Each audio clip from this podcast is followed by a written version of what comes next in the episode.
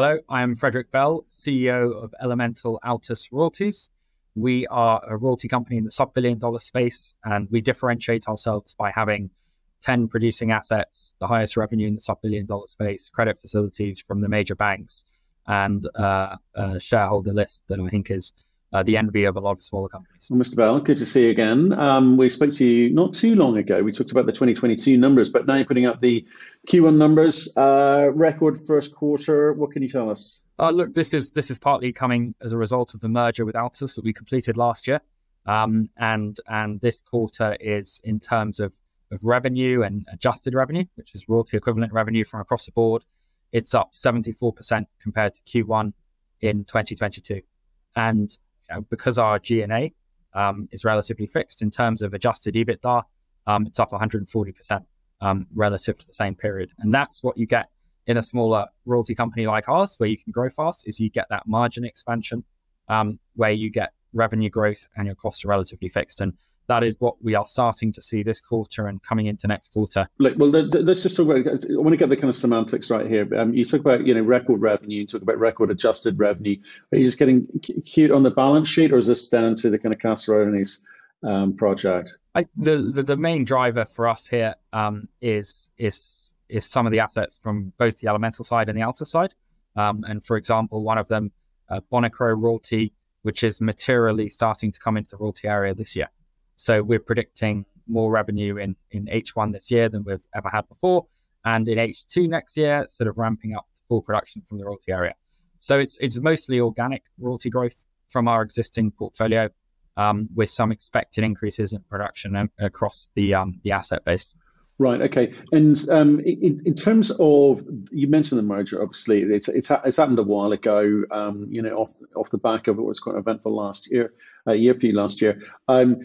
What's it going to do for you? Because obviously you kind of, I'd say it's been slow accretive growth on the share price, but you're going to need to make some kind of big steps now to kind of get noticed in this in this kind of royalty space that you're operating in. There's lots of people of a certain size, competing for all the same projects. So what do you do about it? What can you do about it now because of that merger with Altus? I think the key is demonstrating some of the benefits from that merger that we've talked to for a while. And I think in last year, as you said, we had a lot of one-off costs related to the defense and then the merger with the company.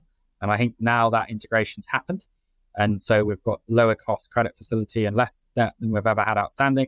And we have more revenue than we've ever had on a quarter basis. And I think Q2 should be another really strong quarter. So for us, we've said that getting some of these assets coming into production and getting them into production simultaneously as a merged entity would enable us to demonstrate a lot of what we have been working for from the beginning of this company, which was to have a real diversified revenue base from, call it, 10 assets plus spread across 7 jurisdictions with 10 different operators, which really de-risk us.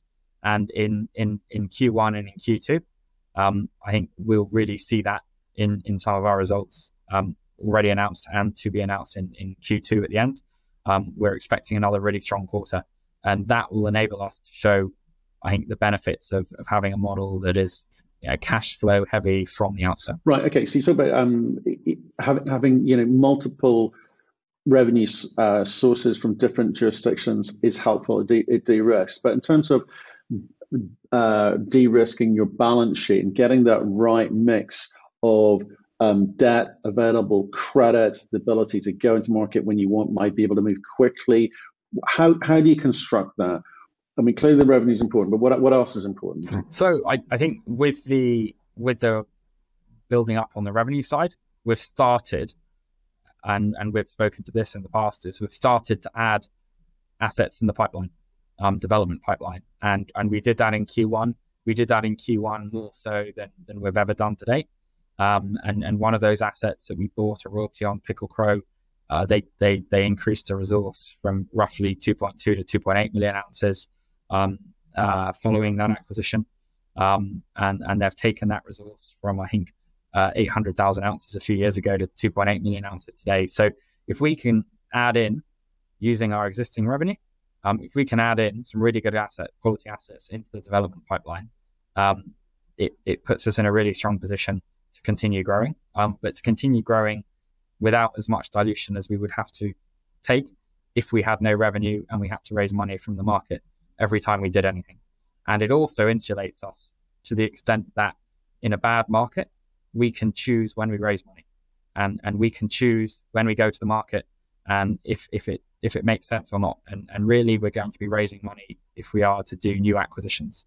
And so we have the ability to make that call. Whereas if you don't have positive cash flow, if you don't have revenue, you are, I think like a lot of the mining space, you are very dependent on sentiment. And as we know, that can be difficult in the bad times when you're forced to raise money. Well, I think we're in some of those bad times right now for a lot of companies.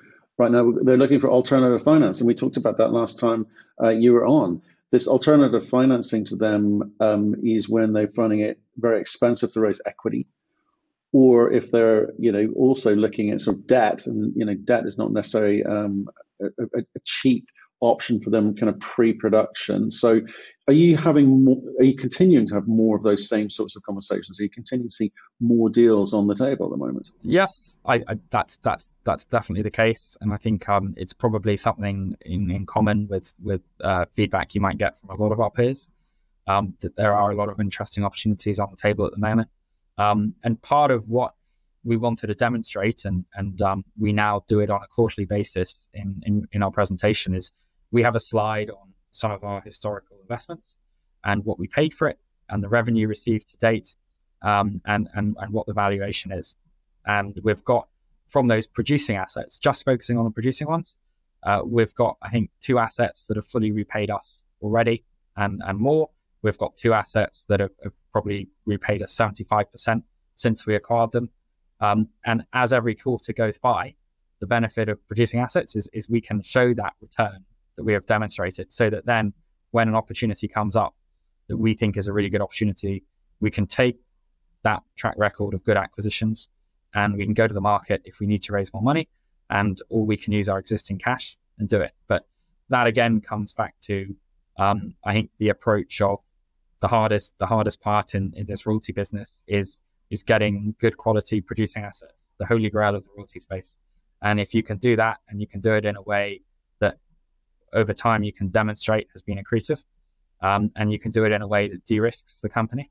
And today, I would say we've got less downside risks than most $2 billion mining companies, in terms of diversification, and in terms of our cost base and our exposure, which is to top line revenue.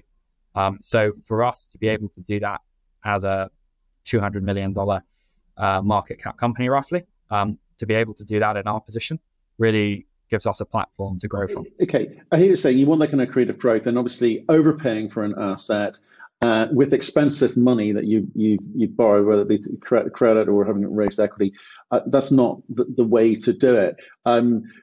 If you look at today's marketplace, you say it is kind of tough for some companies out there looking for, trying to manage their own own cost of money issues. How do you go about assessing whether or not you go now? Is there always a right time, or was there a wrong time to actually go and make these acquisitions? Because it seems to me in moments like this is where you guys should be absolutely going for it. Yeah, look, it's certainly busy on the BD front.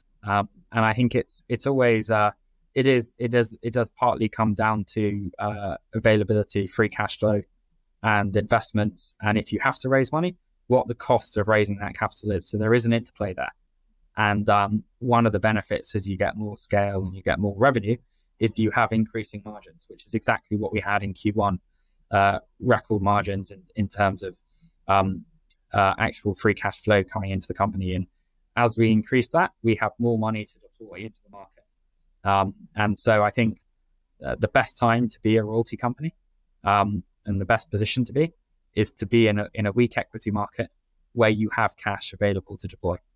And that's always been our focus.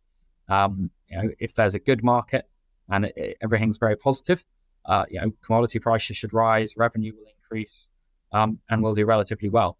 But what we really want to do is position ourselves when times are tough and there's limited capital available and we can actually deploy capital into really good opportunities when there are limited options on the table. Do you think you've been able to demonstrate that you have allocated capital wisely on average? You know, obviously, I think, you know, mining stuff, it's hard to call these things, but do you think you've got it right enough times for you to go and be able to have conversations with groups who may give you the money to be able to make these acquisitions, or do you still need a little bit more, you know, time to kind of prove yourselves out? I think that's absolutely the case, and I think that's the case that rationale and that sort of the proof is in our shareholder base. And I don't think we would have a shareholder base that is, I would say, more institutional than any of our peers without being able to demonstrate those real tangible returns. And if you go back and look at our first royalties to date, Kuala, we paid under $1 million for. We've received $2.3 million to date. Mount Pleasant, we acquired for, I think, $500,000 up front, and we've received about $400,000 to date. And this is not including what the present day value of these royalties are, which, for example, in Mount Pleasant's case, call it $1.5 million order of magnitude. And then, you know, you can go through the list. Mercedes, we're 50% repaid on, and it's probably worth 5 times what we paid for it originally. And this is exactly why we put this slide in our presentation.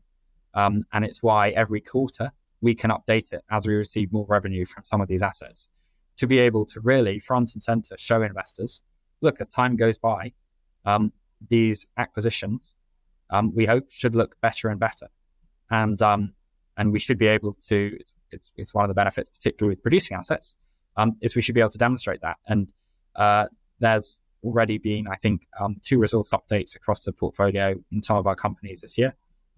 We have been guided, and a few of the operators have guided to further updates over the course of this year. And what does that really mean for us?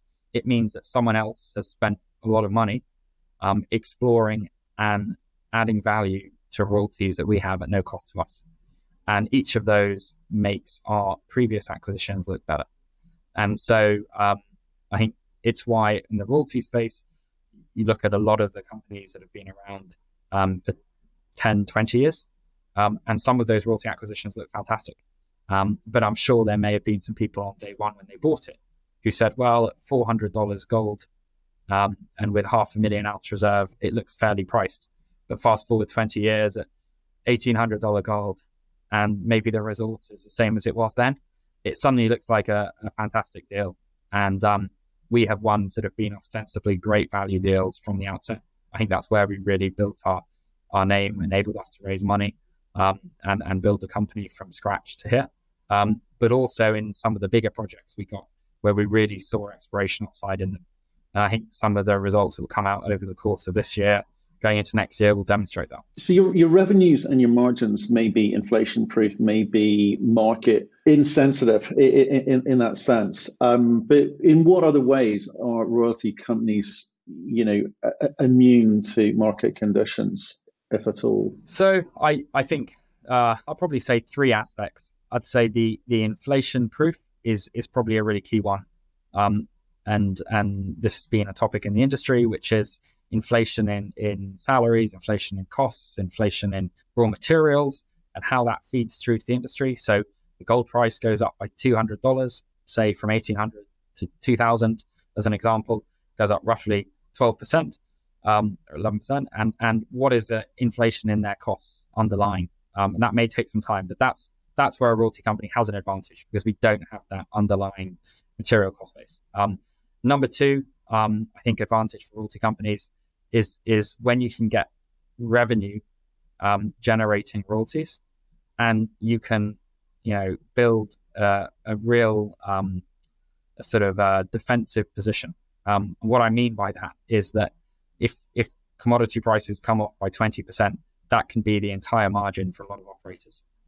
For a royalty company, the whole reason we've worked so hard to get in this position is so that if commodity prices come off 20%, we will have, roughly speaking, 20% less revenue, but we will still be cash flow positive. We will still have money to deploy into the market, and it will probably be a market that is far more conducive to writing new royalties. So that is how we've approached it. And then I think number 3, third aspect is the leverage and optionality we get. And there's a whole range of ways we can talk to that, but optionality to exploration, optionality to commodity prices, optionality to technology. And if I'm an operating company, it may take me 3 years and $100 million to discover those new ounces. And at what cost is uncertain. And we have to allocate capital every year to it. If you're a royalty company, we have 3 years to wait, but we don't have to spend another dollar.